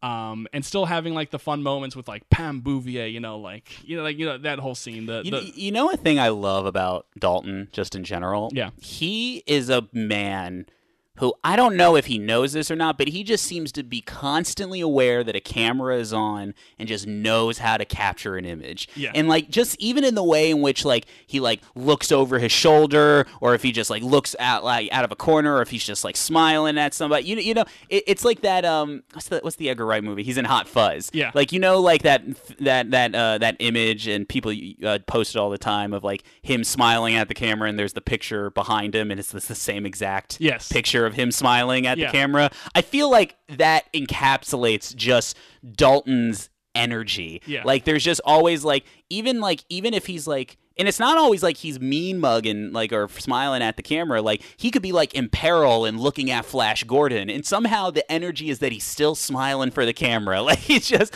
this like- what it is like again like if we were going to other Dalton movies is like the Rocketeer where Yes, like he's yes, playing- 100%. where he's playing like again the Errol Flynn type who's secretly a Nazi. And you how he can just flip the switch from being like evil dickhead to like charmer Mm-hmm. in like an instant but you still know he's like a smarmy bastard R- right, right. It's- and it's just so much fun and I've grown to really appreciate Dalton even outside of Bond, but I really just can't escape that. I just love watching those two movies of his, and I know it's only two, and and I, I hold those two so precious. Yeah, but it is funny because even though I say all that, not the biggest, most uh, uh, cliche of the Bond actors, though. Like, even though I do say he brings like this big actory quality to him. Yeah. Like, you know, I think you know uh, he there's not he doesn't really uh, fit into the tropes in a cliche way. right. I, yeah, I, would think, say. and I think it's like again. One of the things that has to be said, and I've said it before, is that it really does kind of like the era of what type of movies they're making. I think also really affects the actors, where it's like, you know, if if, if Dalton was like doing like the Connery films, it would just be a very different thing. Well, it's almost the opposite of if I can transition to the next one. Um, is Brosnan, and I like Brosnan, but Brosnan almost feels like the cartoon version of Bond in, in terms of like every he's just kind of like nailing every trope in exactly the way you want to hear it type of way and i i, I think it, it's kind of one of those things where you know sometimes you eye roll at obvious casting but it's like i it's like obvious for a reason it was kind of like one of those things like when benedict cumberbatch was casted as doctor strange where everybody's like oh that kind of makes sense and then a movie comes out and it's like well that's why it makes sense because he's pretty good at it um and um and so that's kind of like how I feel with Brosnan. Whereas like Dalton, while being such a thespian and an actor, didn't really like do all those tropes and like the Yeah. thing that like you know tingles your brain a little bit. Brosnan, on the other hand, Right. is just playing the hits and plays them well. yeah, and, and I think that like I, I go the Springsteen of Bond. that's, that's a lot to unpack. I'm not, not gonna go into that. Um, I, it's more of like the hit playing is, Yeah, is what I'm saying. yeah. Plays the hits, Um, plays them well. Brosnan is super interesting because again, Brosnan is almost like it's inescapable of like that was like the bond of our childhood, and it's like I, I have the image of him on the GoldenEye video game, Yeah, like mhm. that is such a clear image of just like he's Bond to me. I think, Do you think that sorry, do you think that helped a little bit that like that's when we were getting into multimedia Bond? Yeah. Was the era that Brosnan was it, so maybe that's why he's a lot of go to like image yeah. Bond. Well, I think it's like again because right. He like he, he, if an actor was built to be Bond, it definitely was Brosnan. I mean, from the moment that Cubby Broccoli saw him, it's like that's that's a Bond right there. I think that my thing with Brosnan is interesting because I do still feel that like that GoldenEye performance is just so iconic, and it's like exactly what the Bond franchise is needed at that moment. Like this big rebirth and like Goldeneye and Brosnan. It's like it is one of the like great performances I think of just really kind of inhabiting the character. I really do feel though that it is kind of like when you get into those other three films is what you're kind of saying. It's like he really kind of plays Bond like the hits of Bond super well and almost like it's a good baseline of like what you want a Bond to be. Um, but I also do feel that that kind of, you know, at the end of the day, it kind of makes him like a little bit lower on on the list for me, just because like when you get to Tomorrow Never Dies and uh, World's Not Enough and Die, Die Another Day, I don't think there's anything really wrong with any of those performances, but I do think it's like he starts off super strong in Goldeneye.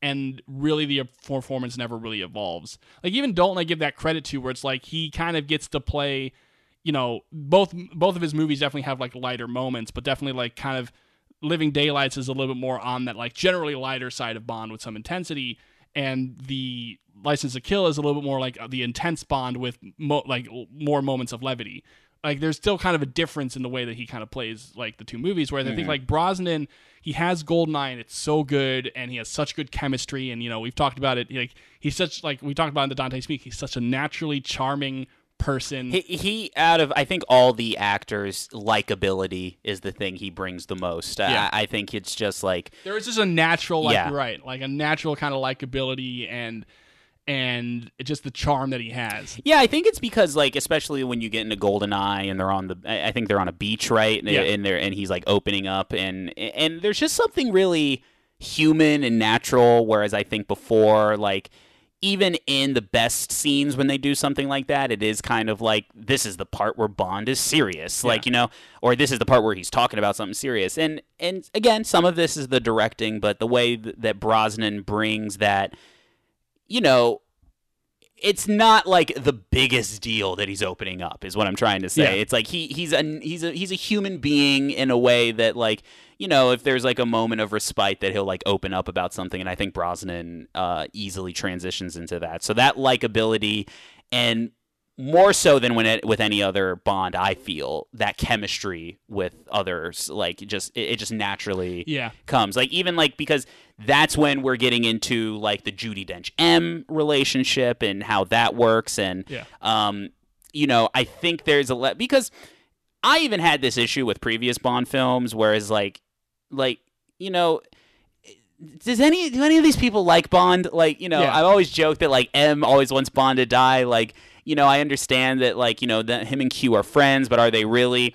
Brosnan for some reason just makes all those relationships work. Like, you know, if it comes to M, it's almost kind of like that, you know, that um uh troublemaking uh son and maternal relationship. When it comes to Q, it's kind of like, oh, they're like they're you believe that they're friends. Yeah. That they're like like kind of messing with each other. Um, so that's kind of like my biggest strength that I have Right, with and uh, Brosnan. And I think that he he does stand to elevate like his cast in that in that chemistry sense.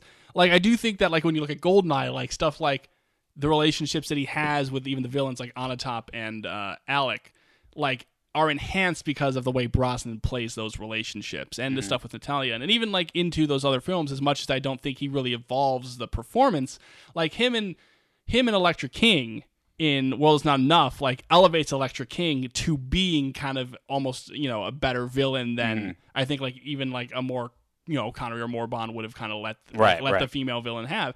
And like we jo- I mean yes, like the writing of Jinx and Bond is like not great in Mm-hmm. that movie, and a lot of what the trouble with with Die Another Day is really the writing, um, and kind of just the the nonsense of It- that. it's the weakest overall. It's the weakest yeah. overall, but it's like there's still like moments between like Brosnan and Halle Berry that just work just based off like the natural charisma that they have Sure. together. Um, so I think it- it- it's Bro- Brosnan. I think that like he just starts off so strong with Goldeneye, and then it's just like the other three films are like good for him, but I don't know if any of them really kind of elevate themselves to what Goldeneye was. And I think again, it's like a good baseline for the character. It's like kind of like you want to be at least a Brosnan in some ways. Yeah, um, I, I definitely agree. Um, how can I talk about Craig? Because I really don't want to just shit on Craig the entire time. I don't think he's deserving of that. I think I I, I am a little Yeah. hyperbolic about it. Uh, even though I do have some reservations about Craig, and it's hard because I know a lot of people like Craig. I, I, I really do, and I think that there is some merit to the character he plays. I think he plays the character just fine um, you know, it's kind of funny in a way when you look at like somebody like Brosnan, who is just like so born to play the role in a certain way.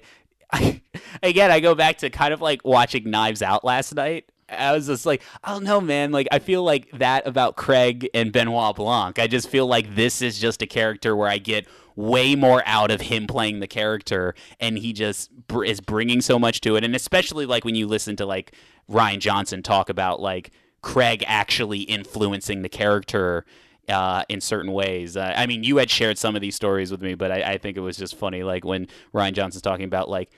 In, in the commentary, like you know, Benoit Blanc shows up, and then Rian Johnson's like, "So in the script, it read that Benoit Blanc has a subtle Southern accent." Yeah. and he and then Craig just came out with this. and and and you know, there's also like scenes that like the donut hole scene that like Rian Johnson thought was kind of silly, but Craig actually wanted to like he pushed to keep it in. Um so there's that. And you know, and I don't want to say that none of that energy was in the Bond films. I mean, he was, you know, a creative force on the second Bond film. Um but there's just uh, there's a lot of qualities, some redeeming qualities, but just one too many qualities that just over time has never really I've never really loved this version like him as Bond. And frankly, even back in the day when I thought Skyfall was like the best movie, Yeah. um I can't even say like, oh, but I like him. Like I like the movie Yeah. at the time. I don't know if I like him as Bond, and I think one of the reasons is is like it's just like this really cold and callous nature to him Mhm. that the warm aspects they just don't they, they they just have never landed with me and maybe it's one of the reasons why like even the Vesper story doesn't really like I don't I can't connect I don't really connect with it Yeah. um he just seems like a cold lizard I I am on the same boat as you, where it's like it's hard to talk about these movies. I think, as we've said, the movies themselves and the direction they go don't really do him a lot of favors in terms of you know the the fun moments are few and far between. And when he does get the, again like the few moments where he gets the pointing at komodo dragon stuff it's like he can play a fun bond. It's just that they've really doubled down on this kind of somewhat serious direction. And I think they've tried like there's moments more in Skyfall and and Spectre that kind of try to kind of have a little more fun, but they're still kind of the super serious nature. My I, I I'm on a similar boat to you, and I guess you know in some circles this would be a controversial take, but I do think that Craig, out of all the Bonds that have had multiple films, is really the one where I can't really pinpoint like the blowaway performance for me. Because like with Connery, I will say, like I said, like Connery, I think like from Russia with Love is my blowaway performance. From Moore, it's Spy Who Loved Me. For Dalton, I would say like I just love his Living Daylights performance so much, and Brosnan Goldeneye. With like with Craig, it's like yes, like he's good in all the movies, especially with the like for the what the movies are and the materials that he's given. But like you know, like Skyfall, I'm the same way. It's like even for the parts I like about Skyfall, it's like Craig is really like he's good, but he's not like incredible. Mm. I, I And would say that the best one may be Casino. No, I was- it's only good- because it's like the most viscerally committed Yeah. of, of them. And I think again, Yeah. I think it's like Casino again, and it's I think that a lot of it has to do with like even like Campbell's direction Mm-hmm. and the kind of closest to the book and. and and a lot of things about that movie. I think like Casino would be the closest, and if I had to pick one, I really think it's the best. But it's hard for me to say that I enjoy watching that performance more than I enjoy those other Bond performances, and that's like a personal taste thing. It, it reminds me a lot of the Abrams Trek films, where the the strongest one was like the coming out role when a lot of these actors are like picking up like these mantles, like you know Pine and um, uh, you know Quinto taking. It really is actually less like Pine and more like Quinto playing Spock, where in that first film it actually worked very well, and I would say even in Casino with Craig for what they were doing and his commitment and the visceral nature of the role, very good. And then it just kind of, and then it's just fine for the next couple films. Yeah. yeah, like it's like you know it's still not bad, and he's doing the thing, and and in in a way with Bond. This may be Craig's Bond, may be the only Bond where, and I don't think it's entirely his fault, but the blank uh, the blank uh, canvas nature of the character kind of comes back and bites him in the butt a little bit. And I think it's because like you know there's you you don't really get too much from Craig uh, from the role in terms of anything else going on, and then the movies are kind of doing this thing where they're trying to build like a, a history that you care about. They're trying to like Spider-Man parents the movie a little bit where they're involving all these other things where you're like, okay, yeah, okay, I get it. Like this guy had a pass, like, but none of it works and lands because you don't Right. really care all that much about it, and it, it just becomes. And again, that's why I say it's not all his fault, but it just becomes like a big hollow mess. Yeah. I guess that you could say that Peter Parker's parents were flying to meet Bond's parents in that when they Yeah. had that climbing accident, and then, and then the parents. Oh no! Oh man! Oh no! No, but Um, it's it's like, and, and again, I don't. It's like hard to really fault Craig because I think he's playing the role as like it's kind of written in, in the direction that they've wanted to go. Um, it, it's just hard. I think it's it's just hard for the two of us and like what we like in Bond. But I will say this: I, I don't want to turn Yeah, this I- into a complete like, Yeah, I don't wanna- shitting on him yeah. fest because what what are some of the good qualities? I do think in Casino Royale that visceral, like you know, raw action nature to the character and the way in which.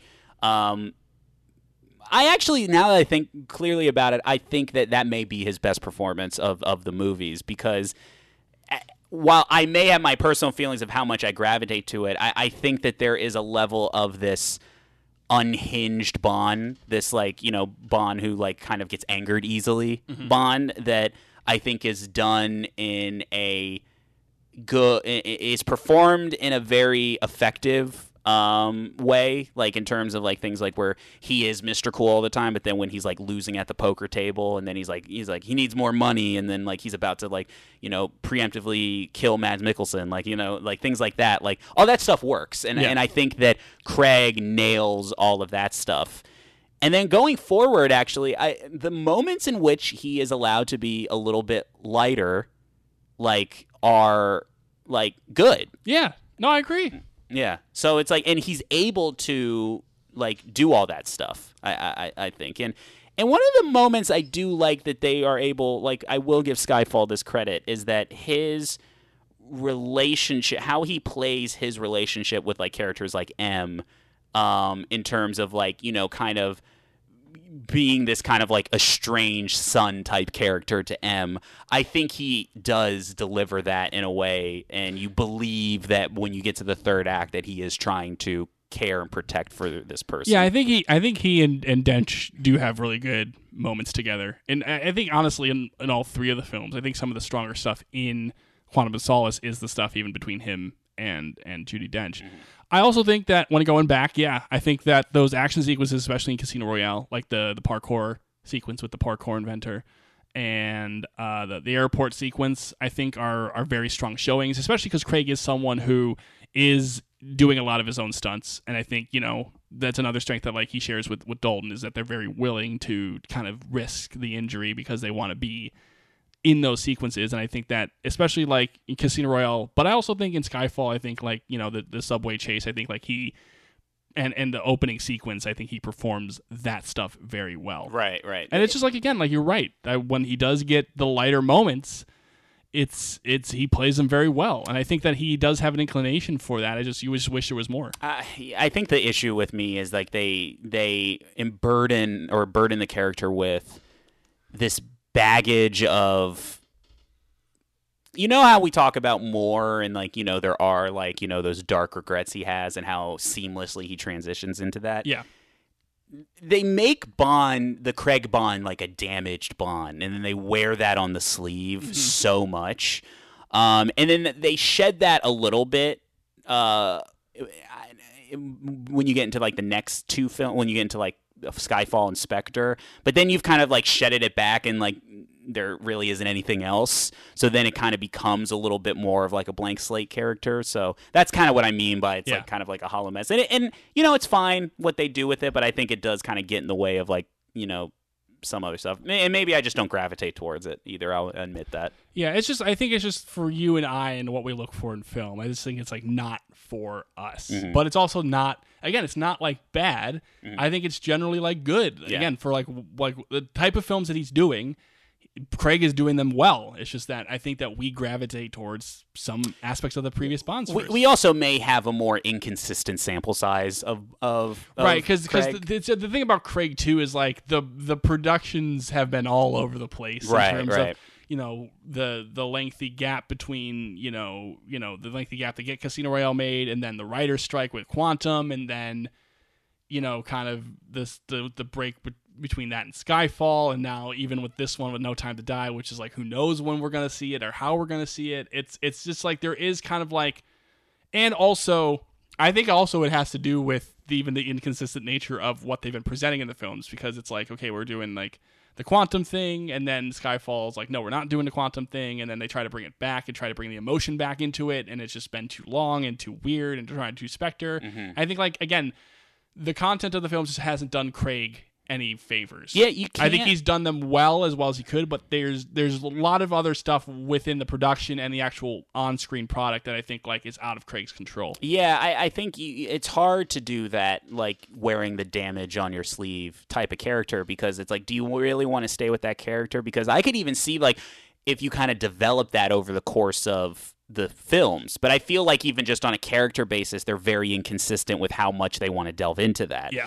Like, you know, and because you can do like wearing damage on your sleeve, once again going to like a another character. I mean, Batman's kind of like an obvious example because the fact that he is Batman is the damage on his sleeve. Like literally, the costume is the damage, and then so you're able to kind of like uh, contextualize it a little bit better, and then um, develop that. But you know, I, I even have sometimes a problem with Batman, like you know, because I feel like sometimes the weakest parts of the, the of the movies can be when they haphazardly try to dive into that kind of stuff. Yeah. Um, and then Bond kind of went that way where they just don't really. Yeah. Where they they kind of do it just as haphazardly. So, um, but yeah, I mean, you know, Craig is and. You know, I, I hate to be like to kind of harp on it. Like, you know, I just kind of see this trailer for the next one, and it seems like they're just doubling down on that. Yeah. Um, but uh, I do want to say that I still think Craig is amazing as enter Benoit Blanc. Yes. so it's not a complete uh, Yeah. shitting on uh, Craig show. Um, so yeah. Uh, so that's all the actors, right? what? What you want to talk? You really want to talk about Lazenby? the only thing I'll say, this is the only thing I'll say. I thought I thought we went over Lazenby. All right, all right, go ahead, go ahead. The only thing I, I, I think I can come up with well, something to say. okay, yes. Uh, the only thing I'll say about Lazenby is like it, to me, it's like there you have to kind of rank if you're gonna make a ranking, you have to rank him last just because of just he's not an actor and. but it's just, Well, he is an actor. yes, but he isn't. Well, is what I'm trying to say is like I just think that like I can't in my heart say that I like his performance as Bond better than any of the other Sure, sure. performances as Bond. But the fact that he was not an actor and he was able to put on the performance that he did Yeah. in that movie is still impressive. Yeah, it, listen, And I think it it's was a fine. it's not a bad portrayal of Bond. It's a hard situation of like you're following like the Bond, like the guy who, you know, was advertised as like see the James Bond and you got to follow him and you're trying to be, you know, at that point they're trying to do like oh, we're going to be kind of similar to Connery and then obviously they kind of realize that don't work. But he does what he Can, can I say something that is interesting that I think is unique about Lazenby is just kind of like the look and kind of like general build of Lazenby is different than a lot of other Yeah. like a lot of other bonds. Like he almost kind of like has like like because I think a lot of the bonds can be like you know brawler type of people. Like that's kind of what they look like. Yeah. Um, Lazenby kind of like has more of a um honestly like to, when i first saw him like at least to me he kind of had more of like a dean jones quality to him Yeah. like he kind of like and just kind of like that little not like skinny but maybe like swimmer body type of like person what like I'm just it- so happy you said Dean Jones. yeah, I'm well, so it, it just kind of reminds me of like more of that non-assuming. It's kind of like when you hire Keaton to be Batman. Like Yeah. it, it- it's Yeah. not like this big fighter guy, but like just kind of like this cool kind of like government official dude. Is is kind of like the sense I got from Lazenby. So that's kind of like a unique thing I will say about him. Yeah, and I, I think it's just again with all the pressure and all the the weirdness around just like inhabiting the being the first to newly inhabit the role. I think he he does the best that he can, and it still makes that movie work. Sure. So you don't want to talk about David Niven and Peter Sellers? Oh, I mean, if, if you want to, I I, No, I I'm really just- wasn't I'm going just- to. I'm just I'm just kidding. well, then we got to talk about Woody Allen too. Well, no, he's he's Jimmy Bond. Jimmy Bond. Yeah, Sorry, he's, sorry. He's he's the nephew. He's, He's, he's Jimmy Bond. I mean, Um, but it's really like David Niven's the only true James Bond. It's Yeah. just Peter Sellers takes his name. So yeah. Well, I mean, you know, it is interesting because you look at those bonds and, and, and those are interesting. I mean, because one is a type of character of Bond that you definitely don't see. Like, you know, I think there is something that would be interesting about showing a Bond that, you know, I talk about the veteran Bond. Yeah. But like the veteran retired Bond that is so it, it oh but you know honestly like that's more of like a Flint character like Yeah. a- where he's kind of like you know uh, kind of like an eccentric guy moseying around his house but will go on a mission if he needs Yeah. and you know, You're, so you're very right. There is very more of like a Flint-esque nature to like that Bond portrayal, Mm-hmm. and then you know, and then to the point where I want to almost say like maybe you do have to relegate that to a different character. I, I don't know if Right, you the- the- necessarily see. I don't know if that's like it, it would be an interesting portrayal Bond, but I don't know if it's like the most natural fit. right. It's just like again, like the the the Casino, the Casino Royale 60, uh, 67 stuff is just so different Yeah. off the wall. You- It's You're just kind of. I think it would be fun, but you're kind of now getting into the territory where it's like, isn't this just like a different character? Yeah. a- At, this point, Yeah. so, um, yeah. Um, so that's all the actors. Though that we have now reflected on Yep. all of them for sure. Yeah, it, it, it has been it has been fun. I think going back to your point, it, it's interesting to always like dive into a character where the legacy of the character is that it's been so many people playing it, and um, to finally dive deep into all the movies and to the actors and what they bring. Uh, it's definitely um, definitely exciting. Yeah, Yeah. I agree. That was Uh, a good time. Yeah, is that it? That's it. All right, cool. Um, all right, so uh, so that's it for this week's deep dive. Um, next time we're going to be delving into Godzilla stuff, and we're finally uh, going to be watching War of the Gargantuas. So, I'm excited. I'm super pumped to see this mysterious movie. all right. Well, until next time, uh, we will uh, you will hear us soon. yeah. Bye. Bye.